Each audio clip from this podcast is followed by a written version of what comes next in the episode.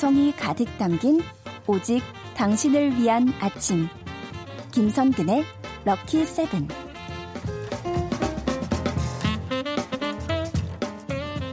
키워드로 알아보는 재미있는 역사 이야기, 반주원의 들리는 역사, 한국사 강사 반주원 선생님 어서 오세요. 네, 안녕하세요. 네, 오늘은 뭔가 이게 제가 주제를 봤는데 네, 빨리 시작해야 될 것 같아요. 네, 시간이 조금 많이 필요할 것 같아가지고 바로 오늘의 키워드는 뭡니까? 네, 자 2020학년도 수능이 얼마 전에 이제 치러졌죠. 예, 사실 뭐 네, 학생들 홀가분하기도 할 테고 예. 또 한편으로는 내가 그날 왜 그랬을까? 뭐 이런 학생도 있을 테고요. 네, 하지만 제일 부러운 건 지금 뭐 음식점부터 옷가게까지 들어가 보면 수능 그 시험날 썼던 수험표만 가지고 오면 예. 할인을 해주겠다 이런 것들이 있잖아요. 예. 자 이제 이런 모든 일들도 우리 역사의 일부가 됐습니다. 그래서 그렇죠. 오늘은요.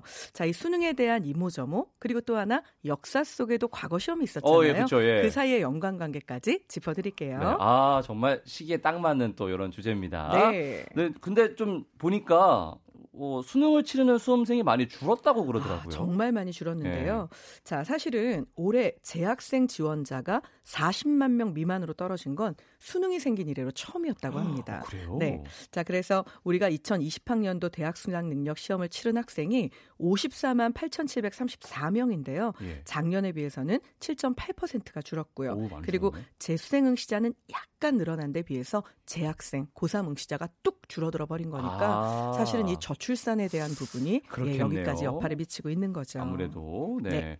사실 이제 수능을 치르는 시즌이 되면 항상 이제 수능 치르는 독특한 수험생들 얘기가 많이 나오는데 네, 그렇죠. 그 중에서 빠지지 않는 게 역시나 최고령 맞습니다. 수험생인 것 같아요. 네. 자, 올해도 수능에 역시 최고령 응시자는 계셨겠죠. 네. 네. 자, 78세의 오규월 할머니셨는데요. 멋있다. 네. 자, 2018년도 3월부터 학교를 다니셨다고 해요. 예, 예. 그런데 이제 작년에 아버님이 돌아가셨대요. 그래서 아, 우리 아버지도 이렇게 돌아가시고 내가 대학에 간다 한들 봐줄 사람도 없는데 나 이제 그만할까? 그렇지만 주변에 있는 후배들이 그렇게 응원을 해줬다고 합니다. 예, 예, 예. 자, 작년에는요. 최고령 응시자의 나이가 더 많았는데 82세의 예, 박선민 할머니셨습니다. 네. 그런데 놀랍게도 대구에 있는 시옷 대학교에 합격을 하셔서요. 그것도 수시로 지금 현재 합격을 하신, 예, 자기 다니고 계시는 거죠. 그런데 이분에 대해서는 우리가 좀 숙연해져야 되는 게요. 네. 자 이제 대부분 이 할머님들 사실 고등학교 과정을 배우지 못한 상태에서 혹은 중학교도 그쵸. 검정고시를 통해서 이제 시험을 볼 수 네. 있는 자격을 취득한 거잖아요. 작년에 박선민 할머니 같은 경우는 2001년에 시작해서 2018년에 수능을 봤다고 하니까 아이고. 사실상 거의 20년을 예. 꾸준하게 정말 공부가 하고 싶으셔서 네. 공부를 하신 거잖아요. 그러니까 이런 부분들은 우리가 좀 숙연해져야 되는 게 맞는 것 같고요. 역사 속에도 있습니다. 아, 네, 있습니다. 네. 자, 우리가요 이제 과거 시험 성적을 합산한 점수로 과거의 합격 여부를 평가하죠. 자, 그런데 문제는 사실 조선시대에 일반인의 평균 수명 50을 넘기기가 힘이 듭니다. 예. 그런데 빰빠라밤 성종 20년 1489년에 문과에 예. 김효응이라고 하는 어르신이 76세의 나이로 아 잠깐만요. 네, 76세의 나이로 아니, 76세시면 지금 수능을 쳐도 나이가 그렇죠. 많으신 분이신 건데 예. 그런데 더군다나 이분이 합격을 하셨습니다. 그런데 다만 이분은 좀 안타까웠는데요. 예. 먼저 말씀드리고 싶은 건 올해 오규월 할머님이나 또 작년에 박선민 할머님은 워낙에 이제 우리의 수명이 많이 연장이 돼서 예. 이분들은 정정하게 오래오래 공부하고 학교 다니실 겁니다. 예, 그렇죠. 자, 그거는 분명히 몫을 받고요. 예. 당시 조선시대의 김호응은 워낙 나이가 많았죠. 그렇죠. 76세면. 그래서 이렇게 어렵게 과거에 합격을 했는데 네. 관직에 나가고 바로 다음 해에 유명을 아, 예. 달리하셔서 예, 사실 많은 사람들이 안타까워했다고 합니다. 아, 꿈을 이루시고 그렇죠. 네, 하늘 다 푸셔서 그런 것 같기도 하고요. 네. 네, 정말 이렇게 최고령 응시자들 얘기를 들으면은 저도 좀 더 열심히 살아야겠다. 정말. 아, 그럼요. 네, 최선을 다해야겠다 이런 생각을 합니다. 근데 또 부정행위 얘기도 늘 좀 네, 뉴스에 나오는 것 같아요. 네, 올해도 역시나 이 부정행위 있었는데요. 진짜요? 자, 올해부터는요 또 한 가지 주의하셔야 될 부정행위가 있습니다. 뭔데요? 핸드폰 갖고 들어가면 안 돼. 안 되죠. 이거는 다 알고 계시잖아요. 예. 전자담배 금지입니다.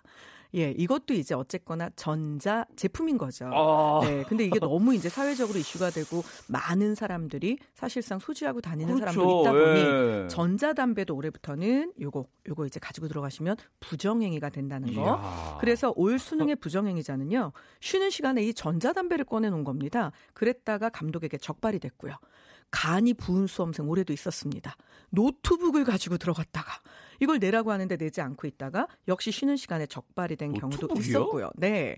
그리고 설마 이걸 정말 그 몸이 좀 불편하신 분들이 쓰는 기계라고 우기고 싶었던 건지 모르겠지만 블루투스 이어폰을 끝까지 내지 않고 가지고 있다가 걸린 수험생도 있었습니다. 블루투스 이어폰은 너무 많이 위험한데요. 네, 네. 그래서 결국은요. 이럴 경우에 어떻게 될까요? 그러면 이제 그 시험장에서 퇴출당하고 향후 5년 맞습니다. 동안은 시험 못 치죠. 사실 5년은 네. 쉽게 주는 벌은 아니고요. 올해 수능 점수는 인정을 안 해주고 아하. 쫓겨나는 경우가 거의 대부분이고요. 네. 보통의 경우에 이제 좀 사안이 심각하다라고 생각이 되면 다음 해까지 수능을 못 보게 하는 일들이 네. 많이 있고요. 지금 말씀하신 5년 정도 못 볼 정도의 중대 사안이면 네. 5년 못 보는 벌을 주는 게 아니라 형사고발이 되는 경우도 때론 있기 때문에 이 부분은 주의를 해야겠죠. 네. 그런데... 네. 자, 지금 이제 안타까워하시잖아요. 네. 그죠? 자, 그러면 조선시대에는 부정행위 없었을까요? 있었죠. 네, 그럼요. 대신 시험 봐주고. 네, 대신 시험 봐주기. 네. 이 정도면 깜찍합니다. 아, 그런 거예요? 네. 네. 아. 왜냐하면 이 당시에는 사실 주민등록증에 네, 사진이 붙어 있는 게 아니니까 네. 대신 시험 봐주기. 그런데 이 정도는 우리가 상상할 수 있는 거잖아요. 자, 그 정도까지. 커닝페이퍼를 만듭니다. 조선시대예요? 그런데 그 커닝페이퍼를 어디에 숨길까요? 여기 그 우리 조상님들 깜찍하십니다. 우도시 좀 크니까 거기다 넣지 않을까요? 네, 자 도포 안에다 넣으면 예. 사실 도포가 워낙 깊어서 꺼내려고 휘적휘적하다 보면 너무 눈에 띄겠죠. 그렇죠. 네. 자 그럼 어딘가 넣긴 넣어야 될 텐데. 자, 코 속에 넣었다가 걸린 수험생의 이야기가 실제 사료 속에 전해집니다. 와, 네. 그 인내심이 대단하네요. 그렇죠. 사실 이 의연고라고 하는 이제 의연고가 바로 커닝페이퍼를 코 속에 숨겼다가 시험장에 가서 펴보는 걸 얘기하는데요. 네. 얼마나 많은 수험생이 그렇게 했으면 과거 시험에 그렇게 하는 행동을 의연고라고 부르는 절대 고유 명사가 생겨날 정도입니다. 아. 그래서 코 속에 숨기는 사람 그리고 협서라고 해서요. 책이나 작은 종이를 붓대 끝에 돌돌돌돌 말아서 똑같네요. 자, 우리 중고등학교 때 간혹 보면 네. 볼펜을 열어서 거기에 커닝페이퍼 맞아요. 숨기는 경우 있잖아요. 네. 자 그렇게 하는 경우도 있었고요. 더 깜찍하지만 이건 뭐지? 너무 전문화되어 있는 거 아니야? 이런 경우도 있습니다. 뭐죠? 이건 또? 자, 특히 우리나라뿐 아니라 중국에서 이런 일이 정말 많았는데요. 네. 당시에는 옷을 여러 겹 겹쳐 입죠. 그렇죠. 그래서 안에 입은 옷을 사실 아래쪽에 있는 도포 밑자락으로 꺼내서 보는 것도 어려운 일은 아닙니다. 네, 그렇죠. 자, 커닝 전용 속옷을 만듭니다. 그 속옷 전체에다가 아주 깨알같이 전부 다 이 커닝페이퍼에 해당하는 것들을 써놓고요. 이제 감독관이 없는 경우 틈틈이 네. 도포자락을 쭉쭉 들쳐내서 그 속옷에 적힌 글을 보게 되는 거죠. 당시 중국에서는요. 이런 도포에 적힌 커닝페이퍼만 따로 만들어주는 이런 옷가게. 이게 성행을 했다고 하니까 이 당시에 사실 정말 부정행위를 해서라도 네. 시험에 붙고 싶었던 마음은 참 여러 갈래로 갈라졌던 거죠. 그렇습니다. 하지만 안 된다는 네. 걸. 안 네. 되죠. 알고 계셔야 됩니다. 네, 절대 안 되는 거예요. 네, 또 요즘은 또 부정행위 방지를 위해서 필적 확인란 이런 게 생겼나 보네요. 있죠. 예. 자, 필적 확인은요 말 그대로 이게 네 글씨가 맞냐, 이거 네 시험지 맞아, 자 이거 네 답안지 맞지, 이걸 확인하기 위해서 네. 본인의 자필로 네. 특정한 문구 하나를 먼저 써 넣어야 하는 겁니다. 본인임을 확인합니다. 이런 거 썼던 것 같아요. 네, 그런데 본인임을 확인합니다. 정말 건조하죠. 네. 너무 메말랐잖아요. 요즘은 그런 거 하지 않습니다. 아, 네, 우리 뿌디 너무 구세대네요. 자, 저는 그렇게 써가지고 2020학년도 네. 대학 수학 능력 시험 응시생의 필적 확인 문구는요. 박두진 시인님의 시 별밭에 누워서에서 인용된 문구였습니다. 네, 그 문구는요. 너무 맑고 초롱한 그중 하나 별이여 였습니다. 너는 너무나 맑고 초롱한 별이니까 지금부터 반짝반짝 시험 잘 보자 라는 뜻인 거죠. 네, 그런데 사실은요. 지금 뿌디가 너무 감동하니까. 시험 치러 가가지고 네. 그걸 보면서 맞습니다. 이렇게. 실제로 우리 2019년이 불수능이었다 이런 얘기 많이 했잖아요. 예. 그 2019년 불수능에 정말 수험생들을 다독다독거려준 것이 바로 이 필적 확인 문구였는데요. 그 당시에는 김남주 시인의 시에 한 구절이 들어있었고 예. 읽으면서 우는 학생도 있었다고 합니다. 어머나. 그 문구는요. 그대만큼 사랑스러운 사람을 본 일이 없다 였습니다. 아, 너는 너무나 사랑스러워. 그러니까 기운내. 예. 이 세상에서 너는 고유한 존재잖아 라고 필적확인 문구가 나한테 속삭여주는 거죠. 그래놓고 시험을 그렇게 어렵게 내면. 네, 네. 그렇긴 하지만 예. 뭐 이 외에도요. 뭐 2013학년도에는 정한모 시인의 시가. 그래서 맑은 햇빛으로 반짝반짝 물들이며 라는 말도 있었고요. 저는 사실 이거 외에도 좀 가슴이 이렇게 좀 두근두근했던 것들도 있는데요. 2012학년도에 황동규 시인의 너무 유명한 즐거운 편지라는 시가 있습니다. 네. 자, 나는 우체국 앞 계단에서 너에게 편지를 쓴다. 이렇게 시작이 되잖아요. 거기에 보면 이런 문구가 있습니다. 진실로 내가 그대를 사랑하는 까닭은. 그러니까 내가 널 사랑하는 까닭이 네가 공부를 잘해서 이건 아닌 거잖아요. 그렇죠? 그러니까 열심히 해. 너는 너 나름의 의미가 있는 삶이야. 라는 얘기인데요. 네. 근데 한 가지 아쉬운 게 있습니다. 왜요? 이 필적 확인 문구 정말 너무 아름다운 얘기들이 네, 많잖아요. 그러니까요. 그런데 왜 어째서 시작이 된 걸까요? 왜 어째서? 필적 확인을 해야 할 만큼 누군가 했겠죠 또. 아 역시 우리 네. 뿌디. 아 우리 뿌디는요 사설 탐정을 했어도 정말 고객이 넘쳐났을 것 같습니다. 아니죠, 네 할아버지의 이름을 걸고. 네. 네. 자 2005년에 우리나라 수능에서 대규모의 부정행위가 발생했었습니다. 대규모? 네, 정말 대규모인데요. 네. 이 당시 역대 가장 큰 수능 부정행위 바로 광주에서 중학교 동창 출신들끼리 이런 동창들이 좀 제대로 된 걸 하지. 네. 40대의 휴대폰을 구입을 합니다. 어허. 그리고 1인당 2대씩 가지고 들어가죠. 어허. 그래서 한 대는 내라고 할 때 내고 네. 나머지 한 대는 가지고 있다가 아주 조직적으로 정답 번호의 숫자만큼 휴대폰을 두드리고 이걸 중개하는 학생이 고시원에서 받아서 다시 다른 학생에게 번호를 바꿔서 넣어주고 이 일들이 벌어지게 되는데요. 무려 이 과정에서 수험생 314명의 성적이 무효 처리가 되게 됩니다. 여기서 실형을 받은 수험생도 나오게 되는데요. 바로 이 일이 지나가고 난 끝에 결국은 필적 확인 그리고 수능에 관련된 이 모든 형태의 굉장히 강압적이기도 하고 또 약간 강력하기도 한 이런 규제들이 이루어졌고요.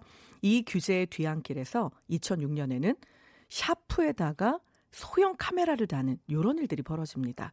네, 그래서 결국 올해 기술력으로 딴 걸 하시지 왜? 예, 그래서 올해부터는 수능 샤프라는 게 나온 거 아시죠? 그래서 이제는요 개인 필기 도구를 가지고 들어가지 않습니다. 나눠줘요? 네, 시험장에서 수능 전용 샤프를 근데 이것도 또 어느 회사의 걸 이 수능 전용 샤프로 쓸지 알면 왠지 그걸 미리 사서 공부해야만 내 손이 익숙해질 것 같잖아요. 네. 이런 수험생들이 있을까 봐 철저하게 비밀에 붙이고 이것도 전부 다 공식적으로 자 경합을 통해서 가격도 써서 내고 이렇게 해서 네, 선정을 한다고 합니다. 아 참 그러니까 괜히 네. 예, 괜히 나쁜 일 하는 사람들 때문에 네. 선량한 사람들은 피해를 보는 거예요. 맞습니다. 이렇게 이게 뭡니까 네, 이게 세금이 갈 곳을 잃고 있는 거죠. 그러니까 수능 샤프가 웬 말이에요 지금.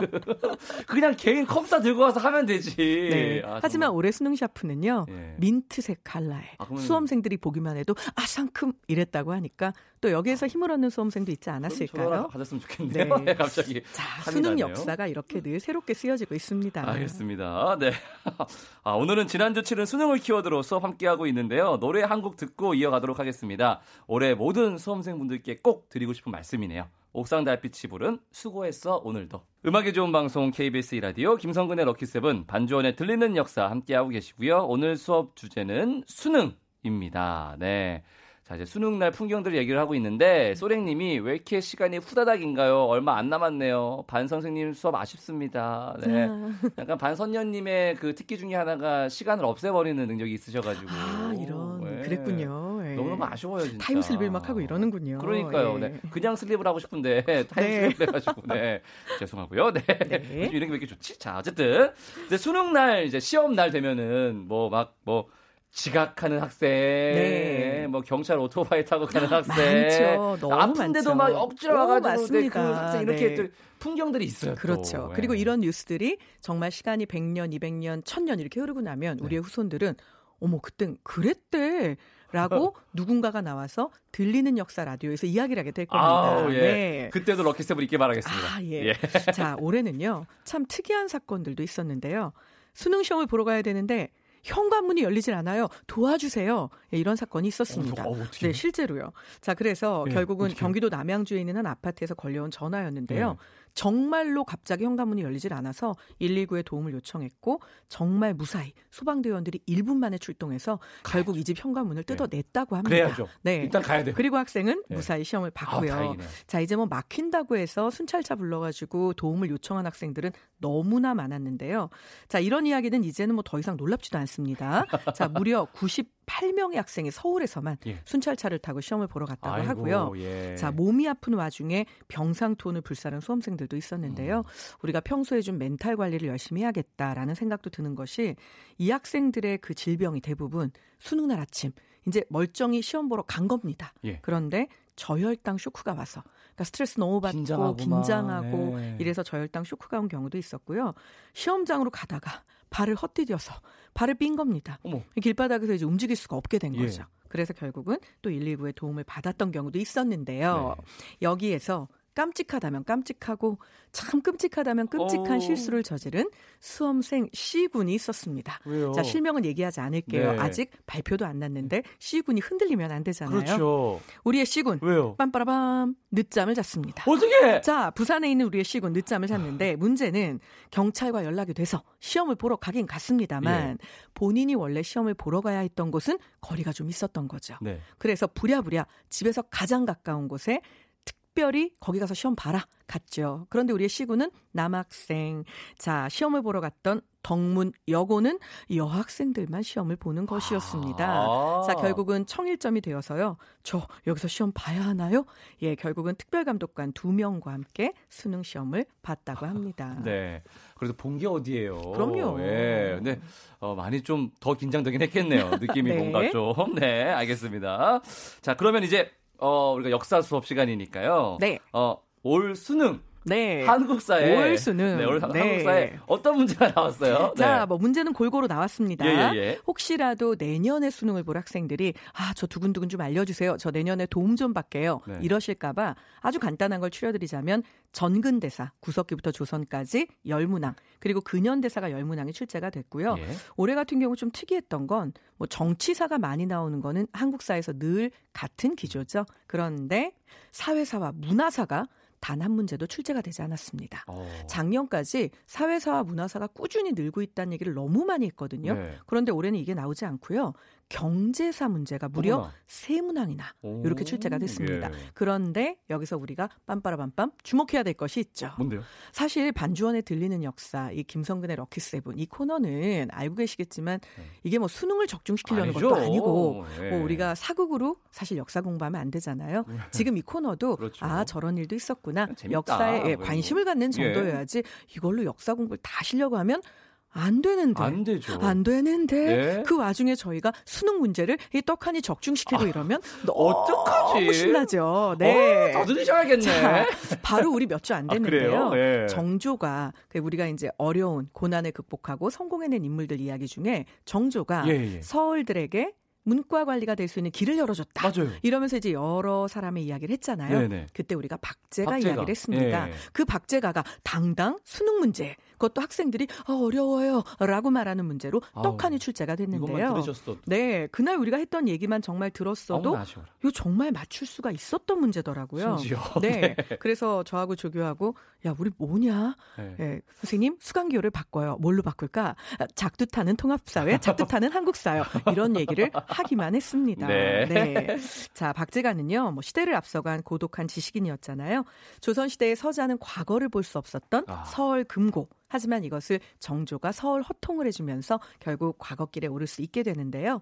여러분이 지금도 이 박제가의 약간의 향기라고 할까? 이걸 느껴볼 수 있는 장소가 있습니다. 어디예요? 자, 우리가 지금 같은 경우는 이제 종로에서부터 현재 인사동으로 가는 그 길, 과거에는 서울 대사동이라고 불렀는데요. 여기에 원각사 10층 석탑이 당시에 서 있었습니다.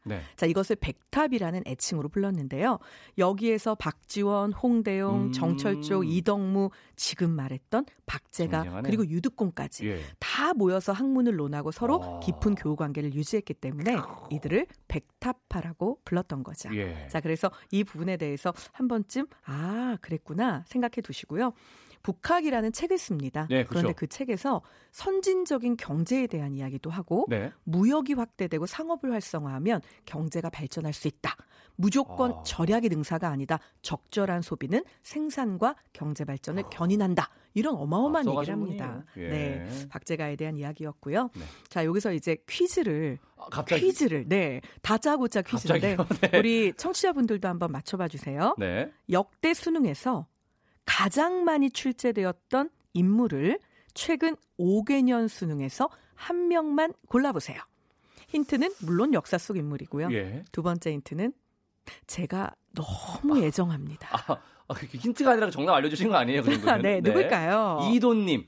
네, 세종대왕님. 맞습니다. 네. 바로 세종이고요. 그리고 이제 그 세종 다음으로 다 5개년 동안 두 번이 출제된 세종은 네 번 출제됐거든요. 오. 거의 뭐 매년 나오죠. 네. 그리고 두 번 출제됐던 인물은 바로 정조와 신채호였고요. 그러면 사건 가운데 가장 많이 출제된 사건은 뭘까요?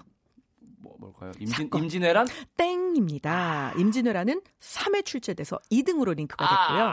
최근 5개년간 가장 많이 출제되었던 사건은 1919년에 있었던 우리 민족의 기치를 높이 올렸던 바로 3.1 운동이었습니다. 네. 네. 알겠습니다. 네. 전쟁만 생각을 해가지고 참 네.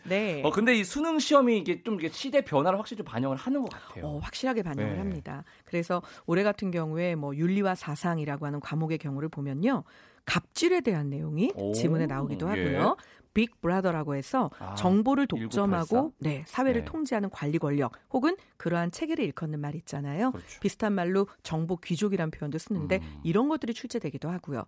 또 사회문화 시험 문제에서는 소방관의 처우 개선에 대한 문제가 출제가 되기도 했고요. 영화의 제목은 나오지 않았습니다. 네. 하지만 누구라도 읽으면 기생. 그 기생하는 벌레 이렇게 생각했던 문제도 있었고요. 심지어 인터넷 개인 방송에 대한 문제도 있었다고 합니다. 알겠습니다. 네. 이제 확실히 오늘은 뭔가 좀 더 일상과 맞닿아 있는 그런 역사 수업이었던 것 같습니다. 재미있게 들었고요. 이 코너만 따로 다시 들으실 수 있습니다. 검색창이나 너튜브, 팟캐스트에서 김선근의 럭키세븐을 검색해 보세요. 선생님, 오늘 수업도 감사합니다. 안녕히 가세요. 네, 우리의 하루하루가 또 다른 역사가 된다는 거 잊지 마세요. 아유, 감사합니다. 마무리 멘트까지 어쩜 이렇게 마치 그 필적 확인 문구처럼 완벽했습니다.